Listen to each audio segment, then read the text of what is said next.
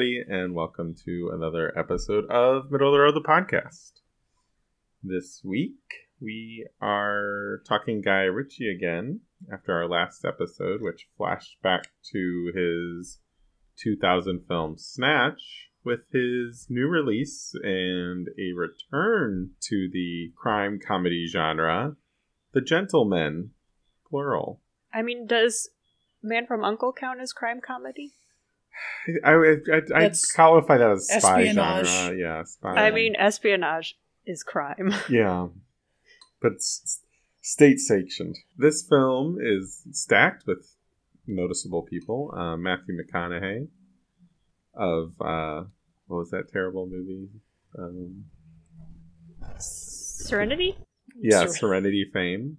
Charlie Hunnam of Pacific Rim fame. You take that back. He's Charlie Hunnam of King Arthur. King fame. Arthur. Yeah. Michelle Dockery of Downton Abbey fame. Jeremy Strong of Succession fame. Does anybody watch Succession? I don't watch that show. I don't.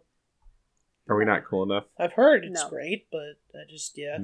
As well as Colin Farrell and of Beast of. No, not Beast of the Southern Wild. He was of The Happening Beast. Fame. We all saw that, I'm sure. The Happening?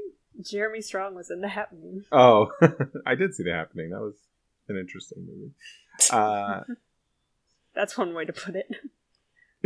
This guy is 5'10", Jesus. Oh, who? He was also in Serenity. Jeremy Strong. No way. Jeremy Strong in Serenity, you're right. Serenity. He's really weird, and he's weirder in that movie than this one somehow. Colin Farrell, Henry Golding, and Hugh Grant.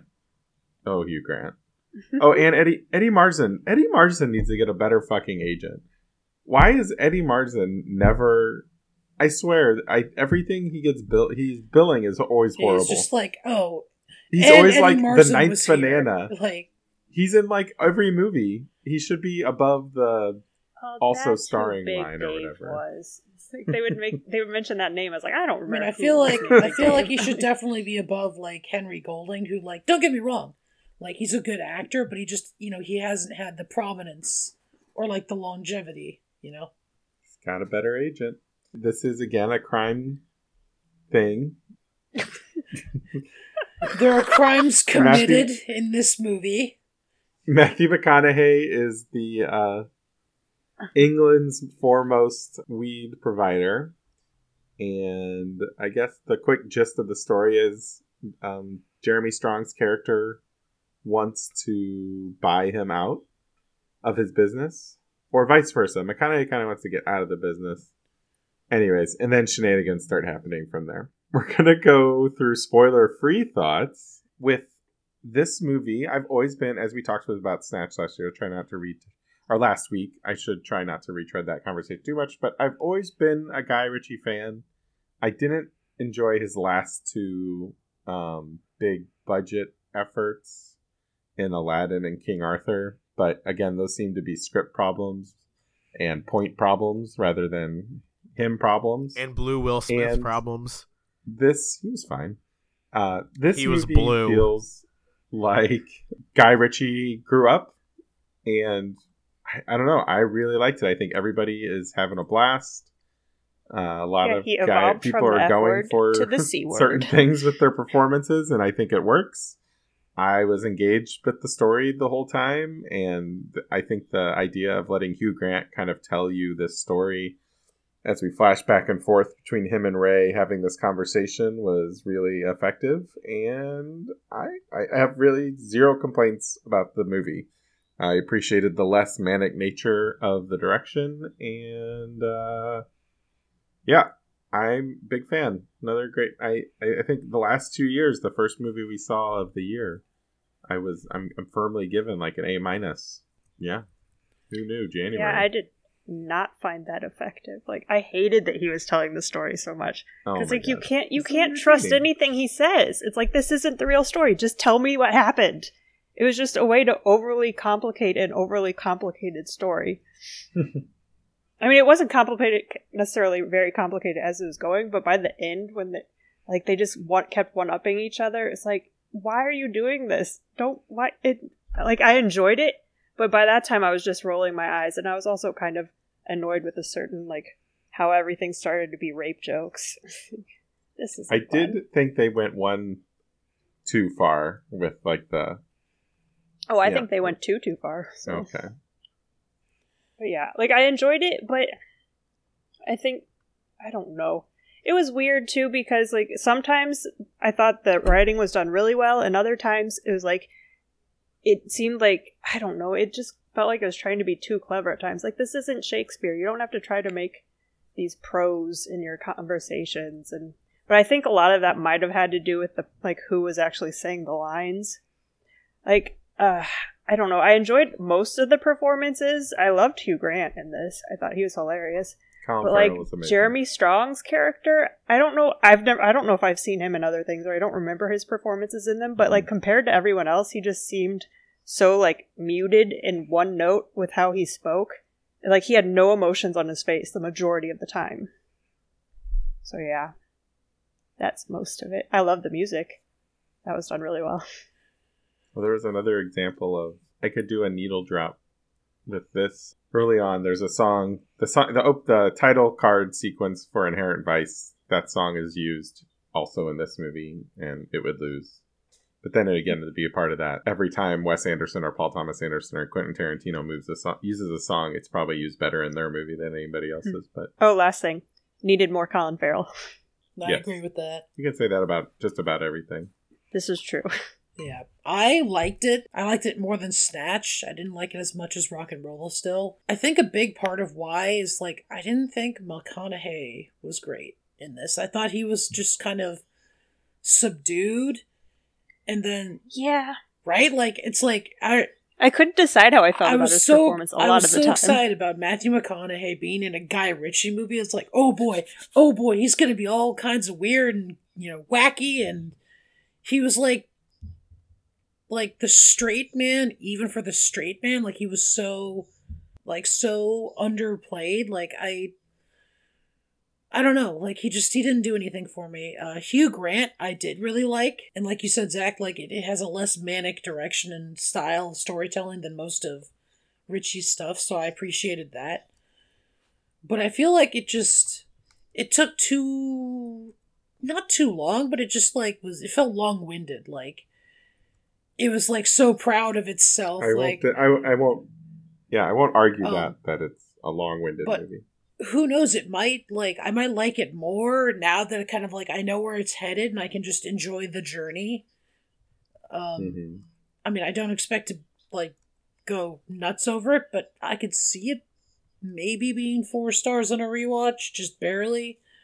Right now I have it at 3.5. I hated his whole movie script thing, too. I forgot about that.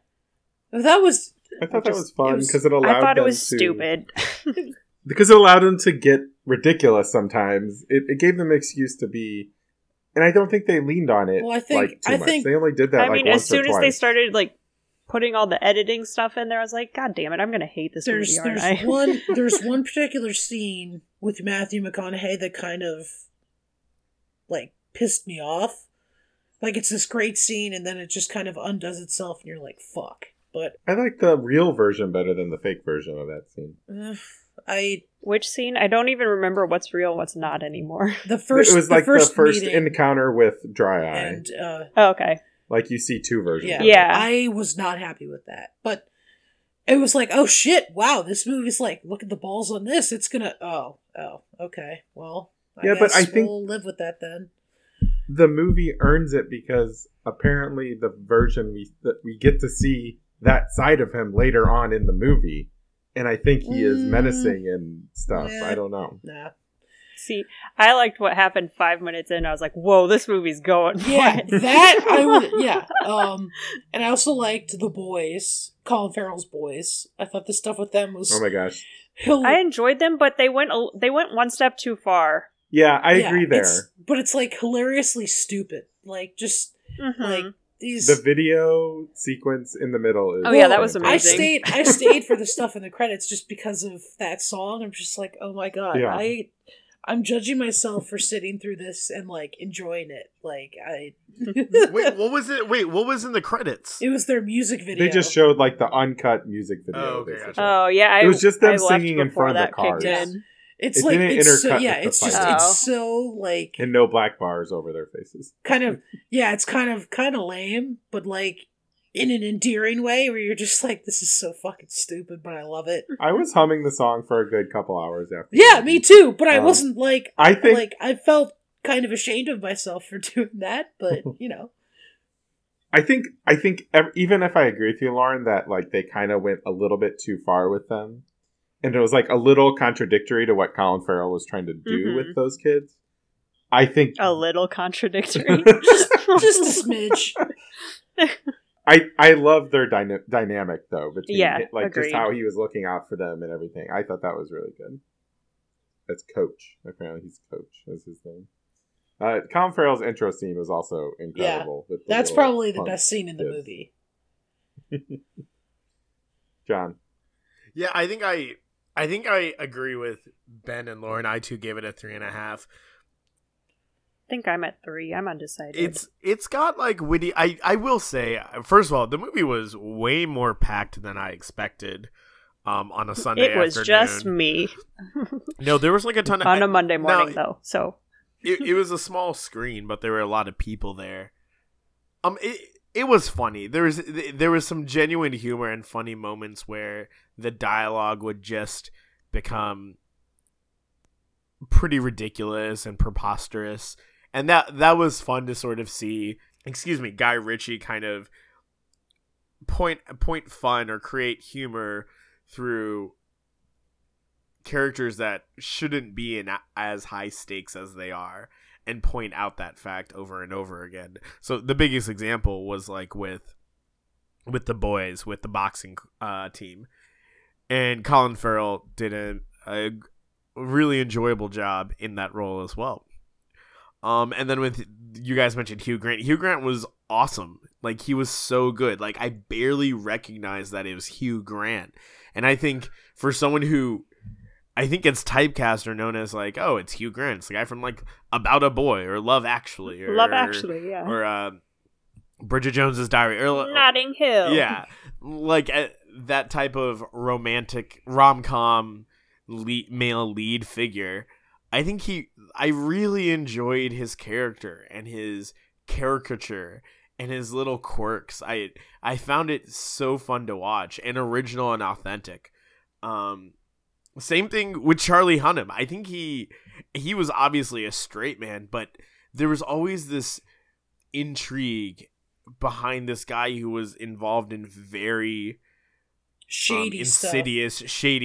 shady businesses, but then he had such a seriousness to him and he was very proper and he wanted like having this kind of type A who was very dedicated to his job, but then in this business, like one of my favorite little half beats was when he insisted on Matthew McConaughey's character putting his seatbelt on and he was like, fine, I'll do it for you. It when he almost smacked Hugh Grant for about to light up in his house. Yeah. It chased him. It added a little bit that made the character seem rounder or gave it some fullness. I think they did a good job of keeping him properly mysterious. Yeah, I agree. Like, you didn't know what he was capable of it, like, as a whole. Yeah. Well, not even that. Like I kept expecting moments where he would just see red suddenly. It's like, just rip the scene apart or something. Well, also just like I thought throughout the whole movie, I was wondering if he is the betrayed Mickey or not, you know, like it's not a spoiler to the opening of the movie implies Mickey Pearson gets shot and killed. And I think they did a good job of putting a doubt into Ray as Charlie Hunnam's character's intentions the whole time. So I was kind of always on edge with which way he was going to fall going forward. Mm-hmm. This is probably my favorite Charlie Hunnam performance. Nope. For me, it will always be Pacific Rim. Oh my god. Yeah.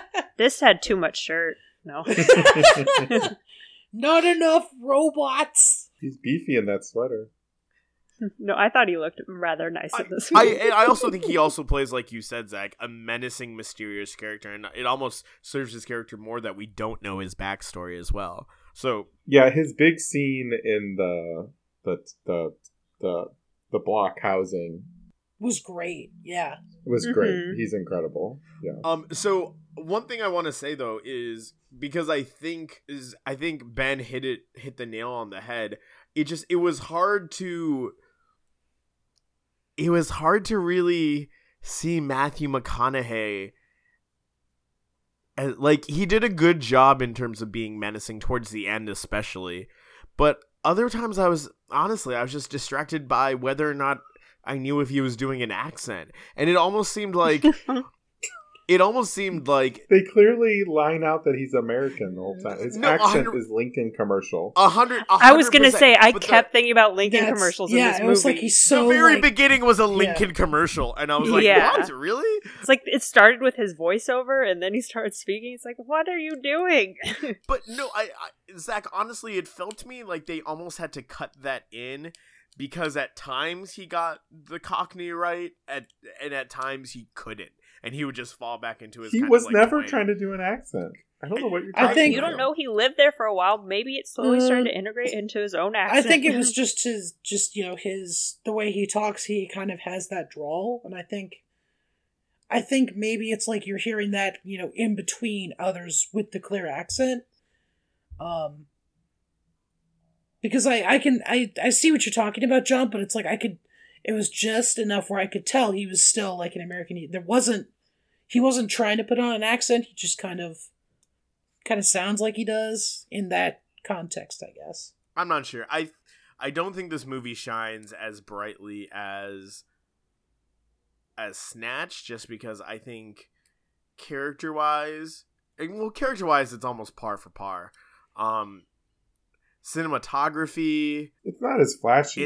It feels more polished and produced, and even then, story-wise, it doesn't weave as much of a web as a film like Snatch did. That made it engaging to see what would happen. I was moderately interested at most, maybe, as to see what was not necessarily how Matthew McConaughey's conflict would resolve, but more how Hugh Grant's story of the conflict would resolve. I think I was invested all the more just because Guy Ritchie, set this up as, hey, let's have one of the characters tell this story to the other character, and let's have that character be off the wall and crazy and zany.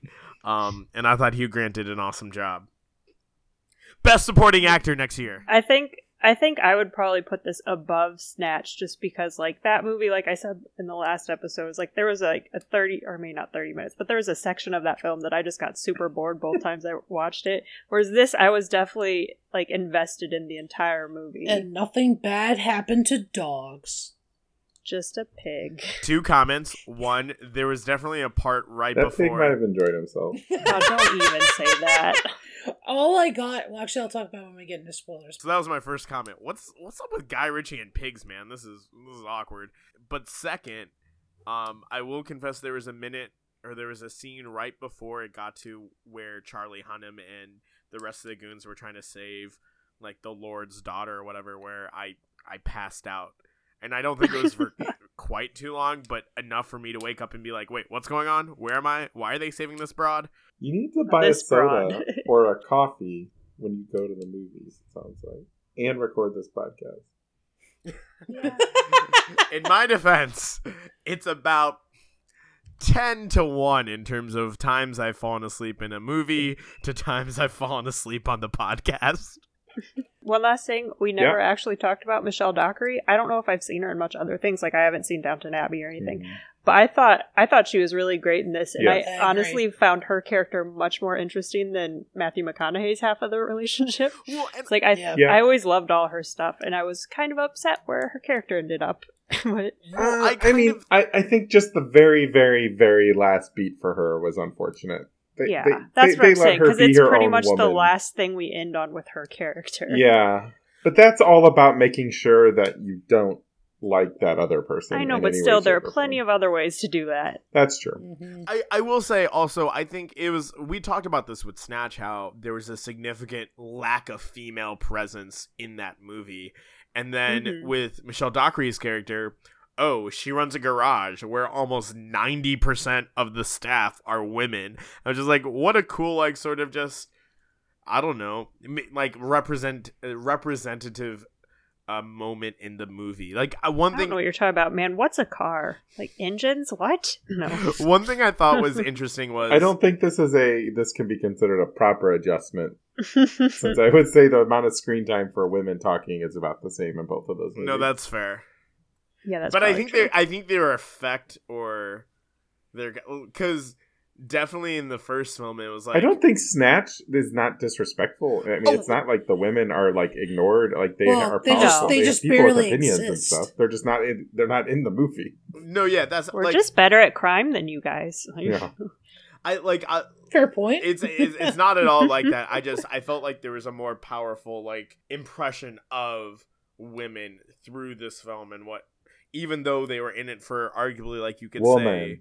Not woman. The same amount of time. Singular. I think, whereas I had no real kind of beat or no real kind of impact by the female portrayals in Snatch, this one, even for a short amount of time, I was like, this is just kind of cool and unique and just interesting. The fact that she runs like pretty much all female body shop. So... We got 1, okay, 2, pretty good. Pretty good? Is that where you land the 3.5 star people? Is pretty good, 3.5 stars? Yeah, pretty good. Okay. Wait. Pretty good. Oh, the 1 okay, 2 pretty good, okay. And then 1 pretty... Amazing. I mean, I'm not amazing. I'm borderline emphatic that I really want like the sequel. The great metatextual... Oh my god. The poster for The Man from Uncle on the wall, as he said that. Rubbing it in our face. That was a little much. Just yeah. But I mean, did you watch that yet, Ben? Yeah, I liked it. I put it on. Wait, which one? The Man from Uncle. I have it on my watch list because I was planning on watching it again because it's I only saw it in theaters, and. Oh, you did see it in theaters. Yeah. I can't remember. Oh, okay. I thought you hadn't seen it since, like, recently. No, but then my appreciation of both Henry Cavill and Armie Hammer has, like... What about Alicia Vikander? Has grown. Yeah, Alicia Vikander's great. She dances. Oh, my God. She's in it. I forgot. Yeah. That's so cool. And so is Hugh Grant and Elizabeth Debicki. What? Cast is great. Oh, shit. Man, I know what I'm doing tonight. All right. Holy shit. I forgot all about them. All right. All right. All right. Give me this sequel and The Man from Uncle. Spoilers for The Gentlemen. So spoilers? Sure. Spoilers. All the spoilers. Yeah. So that was a lot of throwing up. I did not expect that was amazing. It was like... Will Ferrell hosed through the sleeve of his jacket on SNL throwing up. Go ahead, Ben. I was going to say the only thing about the pig is I got flashbacks of the first episode of Black Mirror, which just I still need to watch that show. The first episode of Black Mirror will fuck with you. It is. I know. It is heard this. I know what happens. It's not a good one to start with. I was just like, boy, coming right out of the gate. All right. And I just wish we had more time with Colin Farrell's character. I wish we had a movie based on him from his perspective, that perspective. Yeah, I feel like there was way more backstory to him that would make him so readily available to do crime. Well, and what's also funny is the when it's showing their names and their pictures in the opening credits, he's holding up a number 4. And I'm just kind of like, that's weird. I wonder what that's for. Oh, and the last bit he holds up the 4, after he kills the last 2 guys. Yeah, that was amazing. It was shit, that was such a good thing to put in the opening credits. I'm glad they did that. I don't remember it. He comes after he shoots the 2 Russian dudes. Because he told him it's like 3. He just silently holds up 4 fingers. For this is the 4th thing he's done for Ray. Because he was saying and he just shakes his head. Oh, gotcha. I didn't understand what that was. Yeah, he was after 3, I'm out. And then he, so. That's right. Yeah. I was really, really happy that that was in the opening. Just that good callback. I was like, that's fucking cool. And I kind of wish they made it where... Is there a baby in someone's face? No. I kind of... sounded like a goat. I kind of wish... It was John, kind do of we like... need to go back to this farm animal conversation we were just having? What? Do they call you Big Dave? She said it sounded like a goat was in your house. One of the things I liked about Snatch is that there always seemed to be kind of these, not periphery, but almost third-party characters or just perimeter characters who... were cheerable, and they weren't good, but they weren't bad, but you still kind of hoped that something good would turn out for them. I mean, weren't they all murderers? I mean, I guess... Who were you rooting for in Snatch to get out with it? The dog? Yeah, the dog. Yeah. Well, it was the Pikeys, maybe, or maybe I shouldn't say Pikeys. Excuse me, the Irish Travelers? I don't know. Yeah, was that what... I think that was the phrase. I like how in this movie they go from pikeys and then they still call them gypsies. Yeah. But I loved how at the end it seems like Jason Statham's character and the other guy are almost... They kind of make it out alive, but they're still down on their luck, and it's like, well, what are we going to do now? And just kind of... happen of chance. They got a big-ass diamond. They get the diamond, yeah. It's just kind of a funny, like... turn of the plot, and it's like, oh, I mean, in all fairness, they might be killed at the end after that movie ends when they come to get the diamond back from them. I mean, that could be true too, but I feel like in this movie it wasn't real. It, like, if somehow the person who ended up on top was not Matthew McConaughey's character, was not Hugh Grant's character, was not Dry Eye, and it wasn't Jeremy Strong's character, but if Colin Farrell's character and like the boxing boys ended up being the ones on top, that I think would have been the coolest turn of the plot, because they were the ones who were arguably the most noble and the most likable, and you noble. Well, you wanted he was doing all this not for his sake. He was doing it for, like he said, for the sake of his boys, and he wanted to make things right in terms of the debt that was owed, and he wanted to protect them. And still, it's like they murdered people, but for someone else's benefit, so they're okay. Yeah, well, I think there's something to say in terms of someone who's willing to do terrible things for the sake of protecting someone else. Is it terrible? For sure, but I think there's almost, I don't, like you said, Lauren, I don't want to put nobility to it, but that's a hard thing to ask someone to do, to sacrifice almost their innocence or their values, but they would do it for the sake of someone else in order to protect them and because they care about them so much. And that's what... But they had already sacrificed it before. Coach. And I still don't even know, were they ever innocent? Yeah, I mean, they stole all that weed and shit before. Then they were trying to be redeemed, but in the redemption process, they were forced to be criminals again. I don't know. I mean, they weren't forced to be murderers. They made that decision. I guess they decided they didn't kill anybody until they're like thought they were saving the day. Well, and I didn't. I'm talking more from the point of view of Colin Farrell, not necessarily his boxing team or whatever. No. I mean, you're not wrong there. Like, the sacrifice he's making for himself, or the position he's putting himself in for these boys is, I think that gets across in the movie. Yeah. And so I would have loved him to be the person who ends up on top. I would have loved all the criminals to fail, and I think that would have been a hilarious turn of events. I would have put Michelle Dockery on top. Coach? Hell yeah. Oh, God. Also, just keep that we keep saying on top. There's so many, just like, we need to stop that phrase. Coach doesn't want to end up as the winner. He wants to be where he's at, though.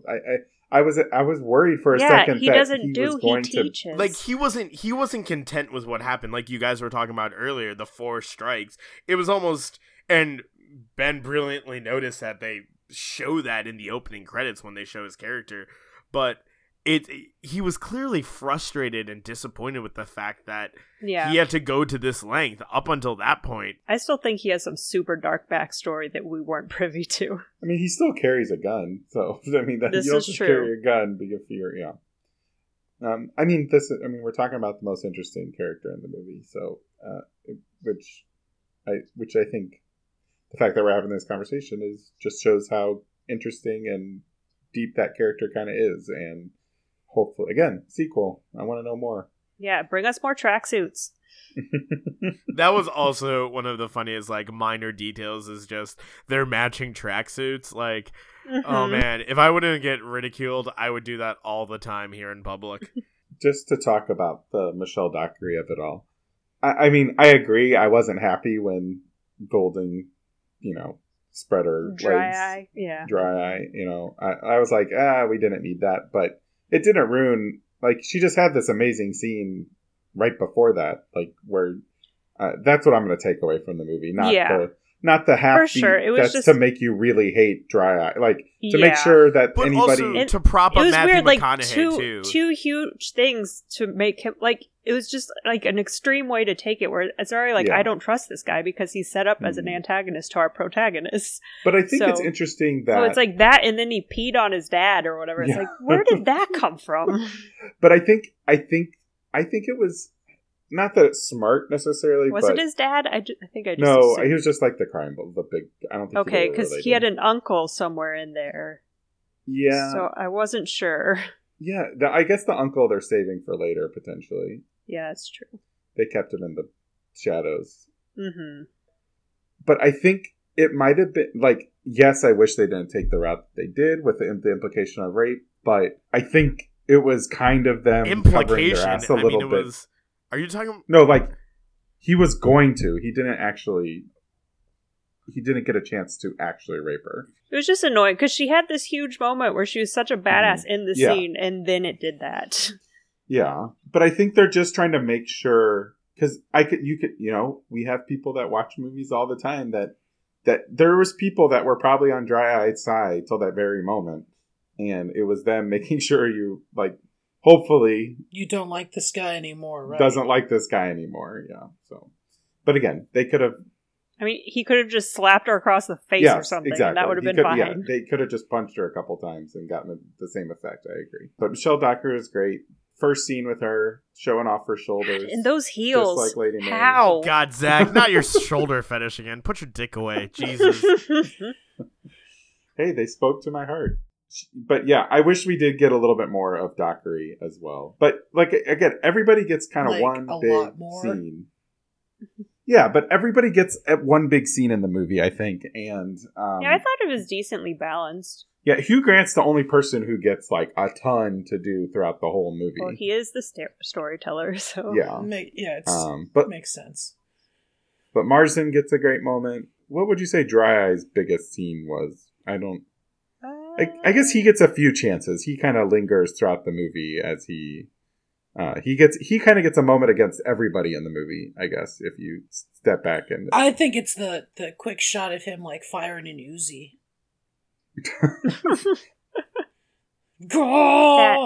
That never happened. Yeah. It was one of the lies. God, I don't know. I think I thought he had a great story just with Matthew McConaughey, like one of our intro scenes to his character, both where he's crawling away and otherwise. What else has he been in? I also appreciated the fuck joke. Wasn't he just in the rom-com with the Crazy Rich Asians? Daenerys. Oh yeah, and that one too. Last Christmas. What's her name? Last Christmas. Emilia Clarke. Yeah. Emilia Clarke. Yeah. I'm gonna go. Like, I know I'm gonna see Last Christmas next Christmas, so I can say I should have seen it last Christmas. I'm just waiting on it. Is it gonna be worth it? Is it? I sure hope so. Otherwise it'll be a year. Oh, he was in A Simple wasted. Favor too. He was good in that. Yeah, he was. Snake Eyes. Are they remaking the... Yeah, he's gonna be the Snake Eyes, like the G.I. Joe character. It's a spin-off movie which is gonna be all of his character names just has eyes in it. A Simple Favor. Oh yeah, that's what that movie was. That movie was good. Which one? A Simple Favor. Oh, yeah. I didn't know where it was going for a while, but it won me over. Any other standouts here? I mean, I agree. Like, McConaughey was good. I can see where you're coming from, where he's very much the straight. I mean, him and Ray are both kind of the straight men. But he slips a lot of really good lines in there when they give him the chance. Yeah, I enjoyed him, but it was just when he fell into Lincoln commercial that I started, like, I couldn't not see it. That had to be a joke at the beginning. And I feel like he was supposed to be subdued, so that last scene with him and Strong had that kind of... Well, yeah, there were moments when he would lash out where it was like, oh, snap. Which I did think that was great. This is machete Matthew McConaughey from the beginning. I knew he was going to get the drop eventually. So I did like that whole, like, the bit with the freezer and just, like, that whole, like, making that guy pay his penance, like a literal pound of flesh. It's like, okay. Oh, that's so gross. A little much, but also, like, this guy go for the butt, guys. You know? Definitely go take for a pound off your butt. but that's where it got real. Like, that's where Matthew McConaughey got. I thought you were going to talk about accelerated and capitalized on the menace that we saw during that scene with Henry Golding and I forgot her. Yeah, Dockery. Exactly. What's her first name? I'm sorry. Michelle Dockery. I'm sorry. I was thinking Elizabeth for whatever reason. Michelle Shoulders Dockery. Oh, God. Amy, control your husband. It just ramped up, and that was the part where I was like, okay, Matthew McConaughey, I see you now, and I get it. And it was something that was hinted at when he's recounting his biography of, like, cutting people up with a machete, but we never really got to see it until the end, and that made it more compelling, maybe, or maybe more convincing, but... We got to see it when he made the guy vomit a bunch. Yeah, a little. Yeah, maybe a little bit too. Yeah, maybe you're right. If I can get you in your kitchen, I can get you anywhere. He was still more subdued. He wasn't, like, outright, like... Yeah. But it was a good scene because it's like he wanted to have that composure because he wanted, like, it was a total control thing. You know, it's like, I am... If you want to see Matthew McConaughey at 11... watch Serenity and watch him get really angry as he tries to catch a fish. I am still beyond shocked. That's a weird statement. But I'm still beyond shocked that after we just had that scene where he was telling the guy to give him a pound of flesh, that steak that Charlie Hunnam was making, I thought it was going to be butt steak. Right? Right? Like, I thought he was going to make Hugh Grant eat it, but then it's like he ate it himself. It's like, hopefully he's not a cannibal. But, it's like one missed opportunity. I appreciated the line during the freezer monologue where he pointed to the guy, the large black man, and he was like, he's dressed for the occasion. Yeah. Like, I thought that was a good little... Like, he had a lot of great little lines like that. There were a bunch of... Like, for the most part, I know there was a moment where I joked about it being, like, too... Not pretentious, but too, like, high on its own writing for some of it, but for the most part I actually really enjoyed a lot of the writing, and there were a bunch of great lines in there. It's like, I love the one where he was just like, fuck, Ray, you need to invest in some parachutes, because, like, everyone could fall under their deaths. But it's like, so you killed someone? No, it was gravity that killed them. Yeah. Well, that's why I appreciated the movie had to rely on the script, and I appreciate it was relying on its script and its dialogue and not, like, over directing the movie. Yeah. Well, see, I felt it was overly directed too much in the beginning, whereas it was kind of like at the beginning of Once Upon a Time in Hollywood, where I was like, I'm not going to enjoy this. Yeah, it settles down. I will agree with you. It did feel like it shifted tones midway through, where I could find myself more relaxed and just enjoying it. For, like you said, Zach, the dialogue. I was just going to say, I think my favorite moment on this podcast is hearing... the weight of anxiety and hesitation before you say the phrase large black man. Yes. I just didn't know what to call him. That was a good, that bit in this movie where it was a Colin Farrell scene with the other boxer who's just talking about whether or not it was racist. Oh, yeah, that was really good. I guess anybody got any other thoughts on The Gentlemen? You'll go see this. If they made the sequel, would you see the sequel? Yeah. Like I said, I settled into it. It was like I had a love-hate relationship going with the movie throughout it, but overall it was enjoyable for sure. Well, that's what I was going to say. The 35 millimeter film bit seems way out of place after you watch the whole movie. Mm-hmm. And that's what I think you're referring to is very much. I appreciated the changing aspect ratio part of it, but when it zoomed out into the film. Yeah, it was I don't know. It just felt like a weird moment where Guy Ritchie was trying to give himself more cred. I know what I'm talking about, guys. It's no, we know you're a good filmmaker. Calm down. I think it's more him trying to put us in a place of when this movie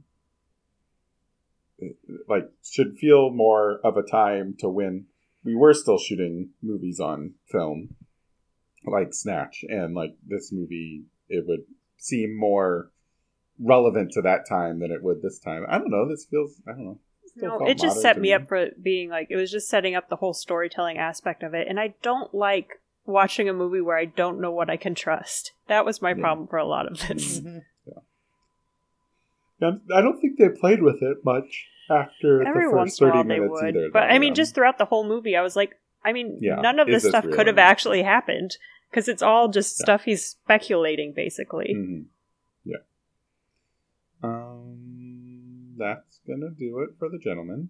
The next movie we're gonna do is our second 2010 flashback to I don't know who directed it, but Emma Stone starring Easy A. This is who picked this one? Me. Well, Lauren picked it. This seems like it's an underrated still. Yeah. I would agree. I think it's... I don't think I've ever heard someone say they did not like it if they've seen it, but I feel maybe underseen. Maybe it's underseen, properly rated. Yeah. Underseen, properly rated. Yeah. A great little high school... it's not really a coming-of-age movie. It's just more... High school comedy. High school comedy, dramedy, sex Why would you say it's not a coming-of-age film?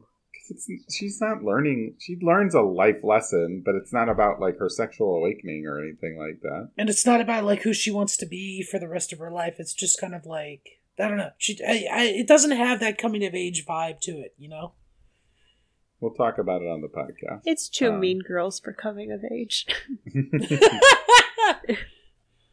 Yeah, but Easy A, if you haven't seen... We've all seen it here. I think I'd say easy or coming of age films. I feel like those are more earnest. Interesting. John, you've seen the movie? Oh, it's one of my favorites. Yeah, this one. This one seems to more. It's it wants to make you laugh than really inspire. The inspiration just kind of feels like a happy side effect. Again, did you say you have or haven't seen it? Oh, I have. Okay. So yeah, sounds like it's going to be a love fest for ECA on our next podcast. Woot! Some of the best parents in this movie. I'm excited. Hell yeah! Until next time, I'm Zach Oldenburg. You can find me wherever you can find at Zach Oldenburg. You can find us at middleofrow.com. Read my Decade's Best list. John, you got to figure out how many movies you've seen from that. It seems like Ben and Lauren are averaging about 12 or 13 for 25 movies. Yeah, go read it. I could definitely do better, but there's also plenty on that list that I don't want to see. Rate and review the podcast. I'm Ben Grigsby. You can find me on Twitter and Letterboxd at The Grigsby Bear. And you can find all of us on Facebook at Middle of the Row. Oi, I'm Jonathan Rahul, mate. No, that's not. Never mind. That wasn't that bad, actually. That was as great of a British accent as Matthew McConaughey's. That he wasn't doing. Exactly. And you can follow me on Twitter at Another Rahul J. And you can also follow us on Twitter at Middle of Row. And I'm Lauren Heimbaugh. You can find me on Twitter at Brewer of Trees, and you can find us on Tumblr at middleofrow.tumblr.com. Thanks for listening. Go watch Easy A. And remember, the best seats are in the middle of the road. Boxes of bush. All boxes of boxes and boxes and boxes with the toddlers of your dump. Boxes of bush. All books, no stuff. Boxes and boxes and boxes with the toddlers of your dump. With the toddlers of your thumb, just know that we come from the bottom of the slum and we're hungry. Means we're coming for the crumbs. And we're like a tax man, cause we're coming for your funds. Bang, bang, he seals in a gang. Hop out the back of the blue transit van. Shows man, I never had money in the bank, but it's 25 grand in elastic bands. We've always got drastic plans, like Bill Sykes will take your pots.